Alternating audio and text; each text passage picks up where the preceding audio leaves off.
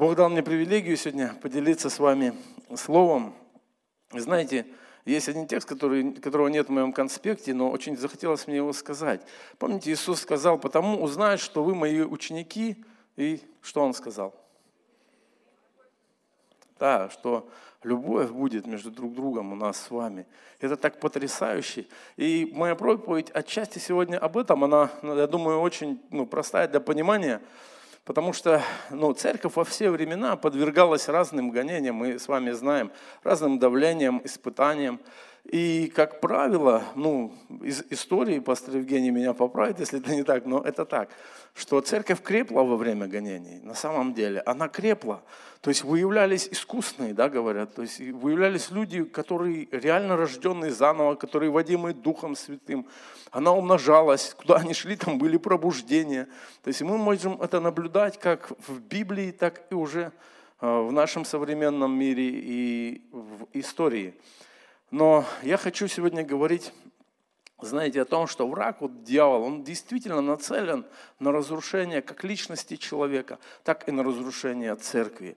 И я думаю, что, знаете, отчасти это его какой-то маневр. Вот сегодня я наблюдаю просто за состоянием церкви, за своим сердцем, общаясь с другими служителями. Я понимаю, знаете, какой-то концентрат внимания на внешнее, на какое-то вот то, что мы должны что-то, чему-то внешнему противостоять, чем-то внешним разобраться, как-то объяснить все всем. Знаете, ну вот я думаю, кто-то понимает меня, есть кто понимает? Спасибо, кто понимает. То есть фокус как будто раз куда-то в сторону. И из-за этого всего, знаете, вот это все, оно как будто приходит и приходит определенным раздражением, приходит определенной нелюбовью друг к другу причем. Понимаете? И дьявол на мой взгляд, делает то, что в церковь, прямо в самую ее середину, он покушается на самое главное, он покушается на любовь Божью, на любовь, которая есть у тебя и у меня, потому что это единственное оружие, которым мы можем противостоять. Аминь. Больше нету ничего. И текст, который я хочу предложить, он записан во 2 Коринфянам, 5 главе. Написано так, ибо любовь Христова объемлет нас, рассуждающих так. Если один умер за всех, то все умерли. Вот это слово объемлет нас, оно держать вместе, сдерживать, охватывать, зажимать, затыкать, стеснять, объять, томиться, понуждать, страдать. То есть так, так много в этом объемлет любовь Божья. Любовь Божья это не, как, не только тогда, когда мы с тобой что-то, знаете, друг другу только хорошее говорим, только друг другу по головке гладим. Любовь Божья проводит здоровые Божьи границы. Соответственно, с Божьим Писанием. Это как Дух Святой открывает своей церкви. Любовь Божья, она в безусловном принятии. При этом, когда ты проводишь эту границу, ты реально любишь этого человека. Ты можешь стать перед Господом и сказать этому человеку, абсолютно всему миру, я люблю этого человека. Если я даже сейчас строго говорю или дисциплинирую в чем-то, я люблю этого человека, я люблю своего ребенка, когда я это делаю. И это нормально, и это Божья любовь. И совсем наоборот, когда мы листим друг другу, когда мы на белое говорим черное, это не является Божьей любовью. Знаете, мы с вами как бы, да, ну мы все это все понимаем, но все-таки я не могу сегодня сказать, что нету, нету каких-то моментов в церкви, когда все-таки возникают вот эти вопросы, обиды какие-то, непонимание, разные позиции, абсолютно какая-то разная точка зрения. Это нормально и конструктивно, когда вообще критика полезна, но вопрос в том, что эта позиция, как будто человек встает в нее, он не хочет ее менять, он не хочет слышать другое мнение. У него одно оно истина, одно оно правильное и все. И очень сложно даже послужить такому человеку на самом деле. Потому что он как бы внутри себя даже ну, немножко места там не дает тому, что, может быть, ты все-таки не прав, брат, сестра. И я о себе могу сказать то же самое. Я, я стараюсь бодрствовать в этом. Если я не бодрствую, мне помогают. И дальше написано, а Христос за всех умер. О чем речь? Если один за всех, то все умерли то все умерли. Любовь Божья дает это понимание Почему? Потому что Христос за всех умер, чтобы живущие уже не для себя жили, но для умершего за них и воскресшего. Потому отныне мы никого не знаем по плоти. Если же и знали Христа по плоти, то ныне уже не знаем. Знаете, о чем я думаю здесь речь? Речь о том, если ты веришь, что Бог простил тебя без всяких условий только потому, что ты пришел к Нему, потому что Он любит тебя – то тогда вот эта любовь Божья, которая поселилась в твоем внутреннем человеке, она тебе дает вот это чувствование, в принципе, и ко всему остальному миру. Я даже не говорю о церкви, я говорю вообще о всех людях, я говорю сейчас о человечестве в целом. Бог умер за всех людей, Иисус пролил кровь за всех людей. Аминь. Аминь. Его крови достаточно омыть этот грешный мир. Омыть нас с вами, когда мы где-то там запачкиваемся или запинаемся, что-то случается, скатываемся на эту духовную обочину жизни. Достаточно крови Иисуса Христа для этого мира. И на мой взгляд, вот, вот наше понимание, наше мировоззрение от этого оно должно меняться. Если мы, знаете, как сказать, стараемся угодить своему Господу, и мы получаем же не только знания от Него, не только и знания вот это, что Бог любит мир весь. Мы же с вами получаем инструмент, чтобы любить этот мир. Бог же не просто говорит о том нам, что Он любит этот мир, Он любит твоего брата, Он любит твою сестру. Он, он говорит, моя любовь, она, она как инструмент у тебя. Это та способность урожденного любить. И написано дальше так, кто во Христе, тот Новая тварь, аллилуйя, давай Господа прославим. Древнее прошло, теперь все новое, все же от Бога Иисусом Христом, примирившего нас с собой, давшего нам служение примирения. Потому что Бог во Христе примирил с собой в мир. Бог во Христе примирил с собой мир, не вменяя людям преступления их, и дал нам с тобой слово примирения. Вау, это так сильно на самом деле. У меня есть два пункта из которых я понимаю, что когда все люди прощены Богом на Голгофе, аминь, тогда, когда Иисус Христос принес себя в жертву умилостивления, когда гнев Божий за грех нашего мира, да грех мой и твой, Он излился просто на Сына Своего. Он просто излил на Него, Он был поражуем, наказ, наказуем. Но люди прощены. Но когда люди спасены, скажите мне, пожалуйста, когда они спасены? Вот прощены они на Голгофе все. Писание так говорит. Но когда они прощены? А прощены они тогда, когда они принимают это прощение с этого креста, эту любовь. Это тогда, когда церковь проповедует. Это тогда, когда ты и я, мы не молчим. Это когда ты и я, мы именно этим заняты в нашем внутреннем человеке, отношением с Богом. Где, где наш Господь сегодня трудится, над чьим сердцем. Где Дух Святой сегодня работает. Это так важно. И это, знаете, как я понимаю, оно не может начаться извне. Оно все-таки начинается в самой церкви, из атмосферы, которая есть в самой церкви. Это вытекает отсюда. Это тогда, когда эта любовь, она перетекает друг друга. Потому что, на мой взгляд, один из критерий, я не хочу сейчас много рассуждать над новым творением, один критерий основополагающего, я новая тварь, я вдруг появился, ты вдруг появился. Раньше такого человека не было. Аминь. Не радостно. Аминь. Но не было такого человека, понимаешь? Однажды Бог тебе открылся, любовь его излилась и появилась личность, которой не было, новое творение с новым мышлением. Я вам больше скажу, это даже не просто только новое мышление, но это и другие ценности. И еще больше скажу, это другая воля. Это не подавленная воля грехом, который человек не способен был. У меня есть сила воли или еще что-то там. Ты бессилен против греха. Ты сегодня, если ты не нуждаешься с утра в Иисусе, ты бессилен против греха. У тебя нету никакого инструмента противостоять греху, иметь победу, потому что мы нуждаемся во Христе каждый день, мы призываем Его имя. Аллилуйя. И поэтому мы имеем силу и победу над всяким грехом. Я хочу привести один пример, вообще замечательный. Новый пост, новые примеры. Частный дом, реальная история. Пост начался, частный дом, семья. Муж, глава семьи, он приступает к Господу в этот пост, он говорит, Господь, откройся мне по новой, так как никогда не открывался. Опасная молитва, кто-нибудь молился так? Хорошая, но опасная молитва. И он так помолился. Он помолился и ложатся спать.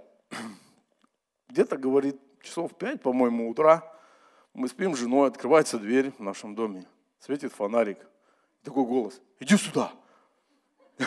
Представьте картину у себя дома, вы спите у себя, ничего не понимаете, иди сюда. Ну, он встает, выходит какой-то мужчина, помятый, перегаром прет, говорит, вопросы дает, говорит, где я, говорит, и кто я? Ему, реальная история. Где я и кто я? Он говорит, мне вообще думаю, вот это да. Ну, объясняю ему, где он, как оказался. Он говорит, да дверь, дверь забыли закрыть на ночь. И он шел вообще по трассе, и там зашел и погреться постучался, ну, темно не видно, он в коридорчике лед, пьяный, уснул. И все. Он, ну там туда пойдем, покажу, куда тебе, он туда-то, ну пойдем покажу, говорит. Вывожу его, показал, там, ух, знаете, ну переживание такое. И говорит, только я ложусь на диван, и Дух Святой приходит. И говорит, ты хотел, чтобы я открылся по-новому? Что ты чай не предложил человеку?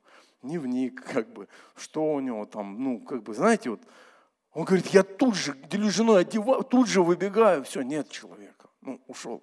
Нет, уехал или что. Для чего эта история? Классный пример, мне очень он нравится.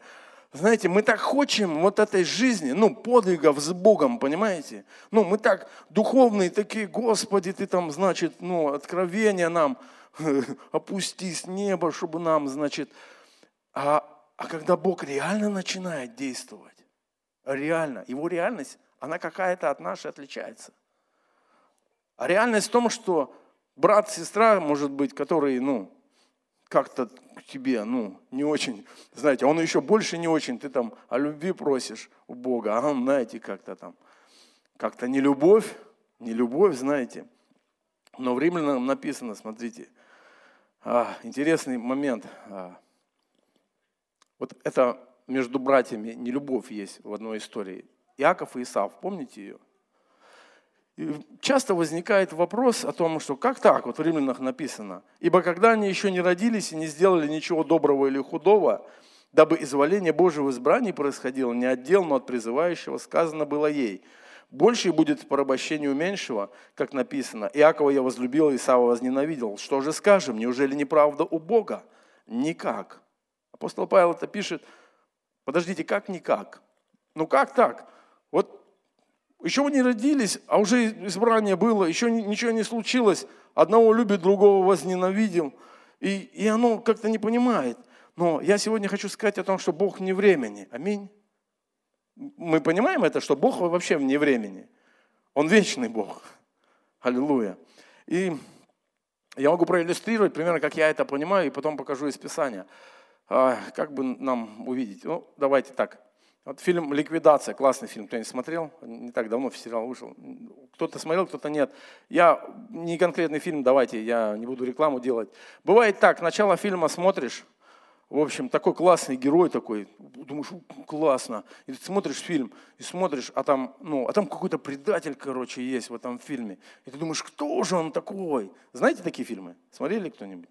Кто же он такой? Ты там голову ломаешь. И в конце такой, вот этот классный герой-предатель, короче. Так вот, Бог этот фильм, он видит, то есть весь. Ему не надо смотреть, понимаете, как бы вот начало думать, что этот хороший. И, и, и Бог не влияет на волю человека, чтобы человек выбрал его. Но он видит, он видит выбор не просто Исава, он видит выбор поколения, он видит, что происходило дальше. Это Бог. Это Бог. Он вне времени. Это его определение, это его власть. И знаете, мы в этой истории знаем, что Иаков, по сути, да, когда он обманул, помните, да, с первородством его, ведь в итоге же он раскаивался очень сильно. Помните, как он возвращался? Помните, как он с Богом боролся? Помните, как он боялся с братом встретиться? Помните, как он трепетал, как он переживал? И, в принципе, Исаф-то вышел, он был впечатлен этим всем. И он не убил Иакова. И мы знаем, что он жил дальше, и все было хорошо.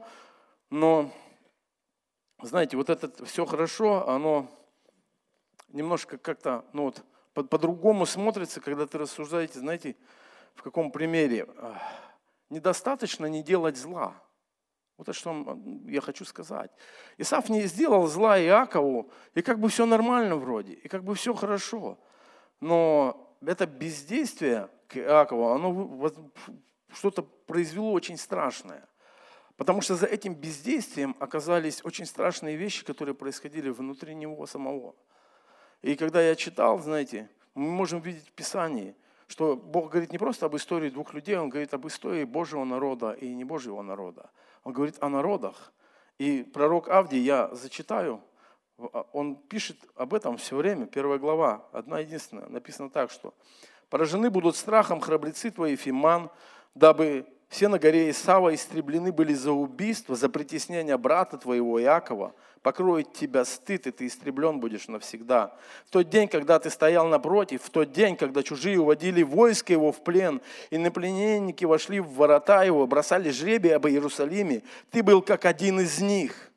Не следовало бы тебе злорадно смотреть на день брата твоего, на день отчуждения его. Не следовало бы радоваться о сынах Иуды в день гибели их и расширять род в день бедствия. Не следовало бы тебе входить во врата народа моего в день несчастья его и даже смотреть на злополучие его в день погибели его, не касаться имущества его в день бедствия его, не стоять на перекрестках для убивания обижавших его, не выдавать уцелевших из него в день бедствия, ибо близок день Господень на все народы.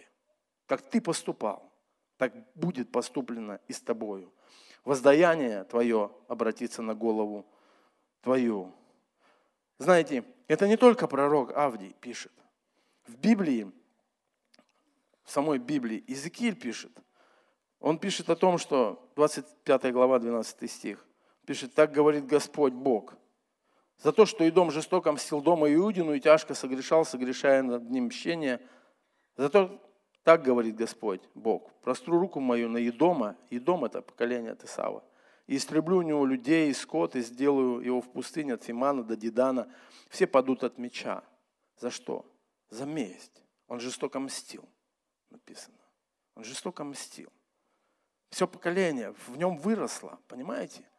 Если мы читаем дальше, Языкиль говорит о том, что а, в 20-35 стихе, может быть, не буду все зачитывать, но написано, что величался, величался языком, радовалась опустошению. Амос пишет, так говорит Господь, за три преступления Едома и за четыре не пощажу его, потому что он преследовал брата своего мечом, подавил чувство родства, свирепствовал постоянно в гневе своем, всегда сохранял ярость свою. Почему так произошло в жизни Исава, как вы думаете? Я размышлял об этом, я думаю, как так? Почему так? Ну, приключилось, получилось, вроде сошлись уже, поговорили, живут дальше. Отец один у них, двигаются дальше. На мой, на мой взгляд, заключается в том, что Исаав так и не признал свою самую главную ошибку в жизни. Это тогда, когда он отказался от первородства своего. Помните, Бытие написано 25.30. «И сказал Исаф Иакову, дай мне поесть красного, красного этого, ибо я устал. И написано, от всего дано ему прозвище Едом. И это имя прошло через все поколение. Едом. Почему? Дай мне поесть вот этого красного, вот этого. Что-то что моя плоть хочет сильно. Желание, вот этого дай мне. Но Исаак, Иаков сказал, продай мне теперь свое первородство. Исаак сказал, вот я умираю, что мне в этом первородстве? Яков сказал, поклянись мне теперь же. Он поклялся ему и продал первородство свое Якову. И дал Яков Исаву хлеба и кушанье из чечевицы. Он ел и пил, и стал, и пошел, и пренебрег Исав первородства. Знаете, нигде в Библии я потом не читаю и не вижу о том, что хоть раз Исав покаялся в этом. Хоть раз он даже назвал это отцу. Мы чуть дальше сейчас посмотрим, так не происходило. Это, это так и осталось. Вот этим решением, с которым он ничего в жизни не сделал. Так и осталось. Знаете, мое послание сегодня, что ты и я, когда мы рожденные заново, это и есть вот это наше первородство, потому что мы знаем, что вот этот человек, который родился внутри нас от Духа Святого, он по человеческому возрасту и разумению, например, мне 47 лет, конечно, я покаялся там 12 лет, 13 назад, 13, наверное, вот, Конечно, он, ну, он младший, как бы, но мы знаем, что он родился от Духа Святого, а Дух Божий, он от начала – а Дух Божий намного старше, поэтому Он первородный, Он, Он Божий, внутренний человек Божий, понимаешь? Не наш просто вот этот вот со своим багажом и опытом, не, не наш даже христианский вот это вот, ну, как бы, опыт какой-то жизненный, нет. Новое творение, рожденное в Духе Святом, водимое Духом Святым. Он старше, Он знает, Он всеведущий. Дух Святой тебе откроет. Дух Святой тебя направит. Он тебе покажет. И евреям написано, наблюдайте, чтобы кто не лишился благодати Божией, чтобы какой горький корень, возникнув, не причинил вреда, чтобы им не осквернились многие, чтобы не было между вами никакого блудника или нечестивца, который бы, как Исав, за одну снеть отказался от своего первородства. Ибо вы знаете, что после того он, желая наследовать благословение, был отвержен и не мог переменить мысли отца, хотя я просил о том со слезами. Знаете, не дай Бог ни мне, ни тебе когда-то в жизни наступить на голос Духа Святого – не, не дай нам Бог разменяться когда-то на что-то, просто потому что кто-то к нам задел, кто-то наступил на, на больную мозоль, и мы теперь на человеке внутри себя поставили крест и выключили его из своей жизни. Несмотря на то, что он ходит в церковь, несмотря на то, что он с тобой рядом на домашке, несмотря на то, что, возможно, вы даже вместе работаете. Знаете, я когда рассуждал с братьями немножко об этой проповеди, говорили, готовили анонсы и все прочее, такая мысль пришла ко мне. Я за себя просто скажу, я знаете, что понимаю? Когда я не бодрствую, я просто скажу без всяких духовных, не просто не бодрствую, мне вообще на раз начать судить человека. Мне, про, мне просто обидеться вообще. У меня вообще столько правды своей, столько, столько я всего могу. Знаете, и про Исава написано, что когда он услышал, помните потом, а Яков уже дальше пошел, да, за что он и потом претерпел. Он уже и благословение да, забрал у него, пришел, обманул. Кто знает историю, да, эту? Хорошо, вы со мной. Он обманул, и, и, он приходит к отцу, и отец говорит, забрал, уже нету, все. И он говорит, может быть, мне еще, и еще сказал, я уже буду у себя читать, не знаю, у вас есть текст, это 36, 27 глава Бытие. И сказал он, не потому ли дано имя Яков, что он запнул меня уже два раза? Когда он тебя два раза запнул? В это да. Поступочек так себе. Когда два раза запнул? Понимаете, как работает дьявол в голове у человека? Он уже... А не продал ли ты, друг? А не отказался ли ты сам от этого? А не твоя ли воля была? А не так ли ты хотел, и от этого ты назван едом? А не в этой ли ситуации со своим братом и сестрой ты просто решил наступить, потому что имел, имел, а тут он действительно вдруг оказался неправ? Понимаете, как как тонко работает сатана вообще с разумом человека, видя его жизнь, апеллирует. И я знаю, что он действительно нацелен на то, чтобы в церкви вот эта безусловная любовь Божья, она отходила на второй план. Этого текста тоже нет. Но помните, по причине беззакония во многих охладеет любовь написано. Так, так написано. И он плакал тут в этой истории. И говорит, нет ли у тебя для меня благословения? Благослови меня. И смотрите, и отец его благословляет. И он говорит, от тука земли будет обитание твое, от росы небесной свыше, и ты будешь жить мечом твоим, будешь служить брату твоему, будет же время, когда воспротивишься и свергнешь его с твоей. Просто Дух Божий не дает другого благословения. Отец высвобождает то, что есть в его сердце. Он просто высвобождает. И знаете, что дальше написано – и возненавидел Исаф Иакова. За что? За благословение, которым благословил его отец его, и сказал в сердце своем, приближаются дни плачи по отце моем, я убью Иакова, брата моего. Я убью Иакова. Это решение. Это решение внутри сердца человека. Кто-то может быть успешнее тебя сегодня в служении. У кого-то лучше что-то получается. Может, ты думаешь, что твой лидер домашней группы не на своем месте. Я, к примеру, говорю. Я надеюсь, что такого нету. Я просто очень переживаю за это, что так может быть. А где-то я и сталкиваюсь с какими-то моментами в жизни, когда какое-то мнение вырастает внутри нас больше вот этой любви Божьей, вот этого первородства. И оно позволяет говорить в отношении друг друга какие-то вещи, которые если мы ненавидим, то мы человека убийца, Библия говорит об этом. И знаете, и Исав так и не покаялся. Он мало того, что он не признал, он так и не покаялся.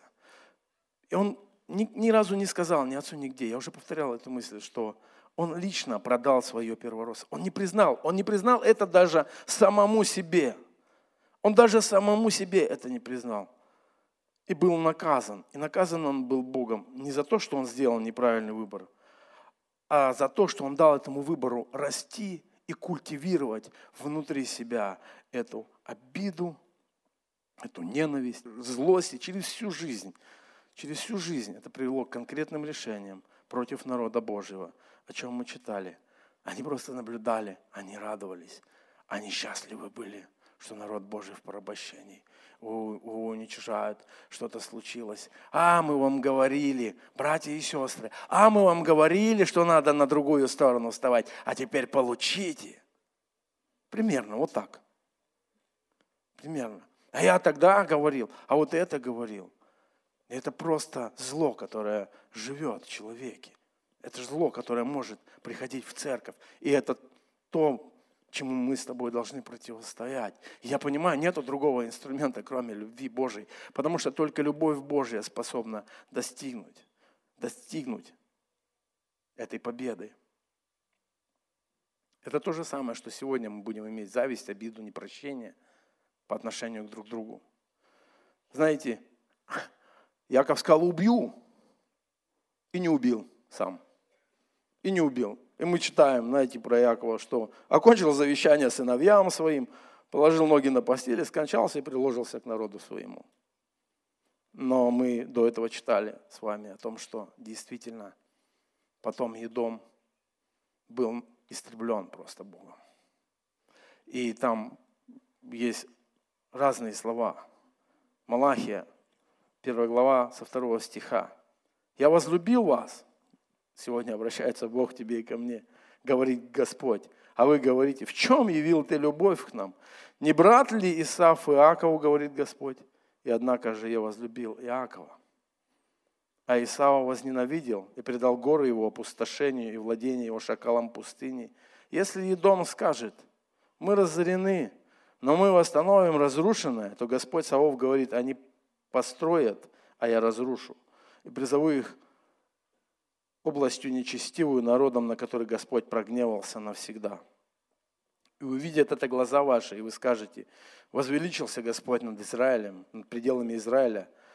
Сын чтит отца и раб господина своего. И если я отец, то где почтение мне? И если я Господь, то где благоволение передо мною? Говорит Господь Саваоф, вам, священники, бесславящие имя мое. Вы говорите, чем бесславим имя твое? Вы приносите мне жертвенник, на жертвенник мой нечист, нечистый хлеб и говорите, чем мы бесславим тебя? Тем, что говорите, трапеза Господня не стоит уважения. Знаете, я когда читал это, мысли, которые у меня есть, это сразу пошли, думаю, трапеза Господня не стоит уважения. Господи, ты как будто мне к этой теме говоришь, ты говоришь о причастии, ты говоришь о хлебопреломлении, ты говоришь о сути, ты говоришь о, о, об этом важном, что ты оставил и завещал своей церкви делать до того, когда ты придешь. Ты говоришь, что именно вот этот момент, какое-то неуважение сегодня. И я вдруг начал видеть через призму этой проповеди, что очень важно, понимаете, очень важно каждому иметь вот это откровение о хлебопреломлении. Так важно понимаете, иметь откровение о церкви, о том, что такое церковь, что такое кровь Иисуса омыла нас, что это не просто песенка, это кровь Иисуса, которая покрывает всякий грех. Это кровь Иисуса, которая дает любовь. Мы необычные люди с тобой. И поэтому дьявол проиграл. Именно поэтому дьявол проиграл, потому что ты и я, мы новое творение. И у нас есть эта безусловная любовь, потому что она живет в нас. Она живет внутри верующего человека, она живет внутри тебя и меня.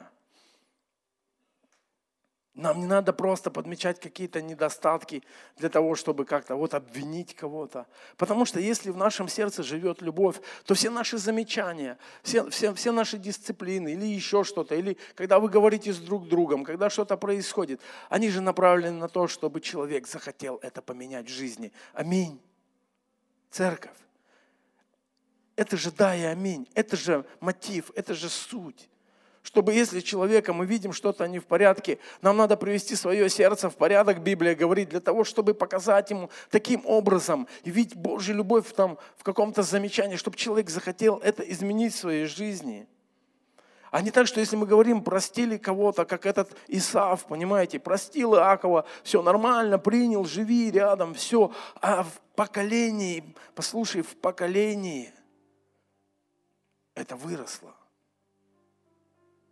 И Бог прогневался за это. Он говорит, поэтому я возненавидел Исава. Не просто одного человека. Поэтому я ненавижу образ этих мыслей. Поэтому я против этого. Поэтому если мы говорим, что мы простили кого-то, знаете, это просто увидеть. Ты начинаешь молиться за этого человека.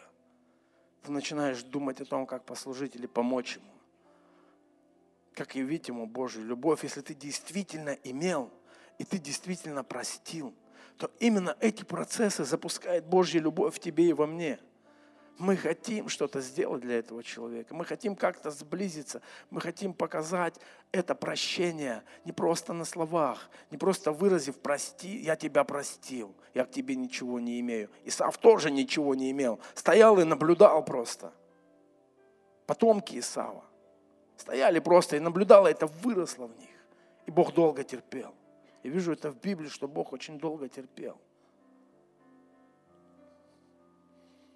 Ефесянам 2.4 написано, написано так, что Бог богатой милости по своей великой любви, который возлюбил нас, и нас мертвых по преступлениям, оживотворился Христом, благодатью вы спасены и воскресил с Ним, и посадил на небесах во Христе Иисусе, дабы явить в грядущих веках преизобильное богатство, благодати своей и благости к нам во Христе Иисусе. Ибо благодатью вы спасены через веру, и не от вас Божий дар, не отдел, чтобы никто не хвалился. Мне просто прийти в Божье присутствие, я много раз об этом говорил, мне стоит просто вспомнить, когда я обращался к Богу, которого вообще не знал, но я понимал, что Он есть. У меня было столько вопросов.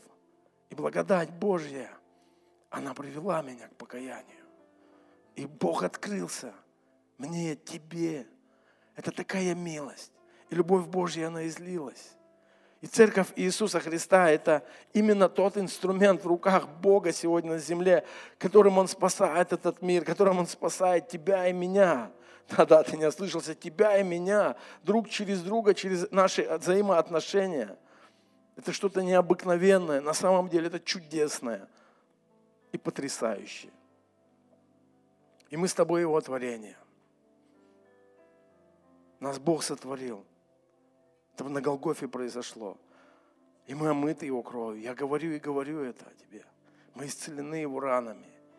И мы Его тело. Сегодня посредством этой пролитой крови Иисуса Христа останавливается всякое проклятие. Скажи аминь. В твоей жизни, если ты остаешься этим новым творением, всякое родовое проклятие останавливается, если ты укрытый в Иисусе Христе. Если ты следуешь за Господом и направляешь туда своих детей, останавливается. Всякая болезнь исцелена. Мы верою живем. Мы ходим к врачам, все нормально, но мы верой, у нас есть эта надежда – и мы знаем, когда мы запинаемся, мы обращаемся к Нему, и Он слышит, и Он прощает. И Он хочет простить. Больше, чем ты и я, хочет прощения. Знаете, и однажды, вот совсем недавно, я читая Библию о теле Христовом, размышляя, вдруг увидел один момент. В Иоанна 6.44 написано, Иисус говорит, разговаривая с иудеями, с иудеями, Он говорит, никто не может прийти ко мне, если не привлекет, привлечет его Отец, пославший меня, и я воскрешу его в последний день. У пророков написано, и будут все научены Богом, всякий, слышавший от Отца и научившийся, приходит ко мне. Я всегда читал, я всегда, всегда понимал, что это обращенное к миру послание, к неверующим, к иудеям – о том, что я, когда уже уверовал, когда уже есть процесс и путь с Богом, оглядываясь назад в вашей жизни, в самых тупиковых моментах, вы сегодня наверняка можете видеть руку Божью, правда? Церковь, дорогие, видит кто-то так или нет? Аминь, спасибо, а то мне кажется, что я что-то нагрузил. Слава Богу. Мы можем оборачиваться и видеть. Мы видим, Господи, и ты тут был, и ты тут был. Я оборачиваюсь назад, сто с лишним друзей похоронено у меня. Ну, я живой. Столько на моих глазах этих передозировок наркотиками, столько я пытался откачать. Восемь человек я спас, двух не успел сам лично. Это же все моя жизнь, у тебя своя жизнь. Может быть, не так ярко, но ты ходил по своему острию ножа. Ты играл с этим грехом, ты купался там в этом нечестии, обнаружив себя уже этого свиного корыта. Однажды мы сказали, Господи, для чего я здесь, на этой земле?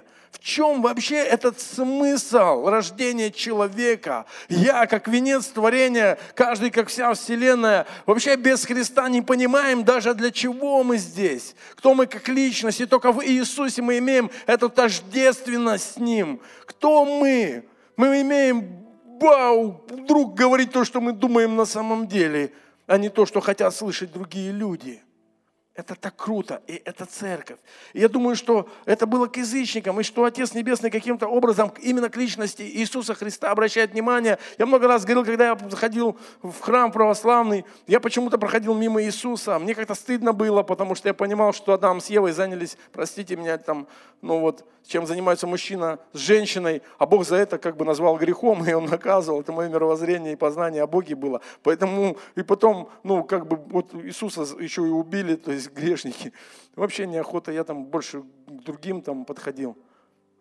Но потом я услышал, когда настала полнота времени, о том, что вау, Иисус хочет взаимоотношений со мной. Иисус пролил за меня кровь свою. И вот церковь – это его институт здесь на земле, это его тело, это так чудесно. Тебе необходимо иметь это откровение о его теле. Но когда я дальше читал, потому что Иисус дальше, Он говорит, помните, надо есть плоть мою, надо есть кровь мою. Так охота сделать хлебопреломление. Он говорит, надо есть, чтобы иметь жизнь. Надо есть меня, он говорит, надо иметь, есть меня, чтобы иметь жизнь. И многие там говорят, ученики, как можно это слушать, это же невозможно. Но он говорит, как послал меня живой Отец, и я живу Отцом, так идущий меня жить будет мною. И многие из учеников его слышат и говорили, какие странные слова, кто может это слушать? Но Иисус, зная сам себе, что ученики его ропщут на то, что сказал им, это ли соблазняет вас? Что же, если увидите Сына Человеческого, восходящего туда, где был прежде? Дух животворит.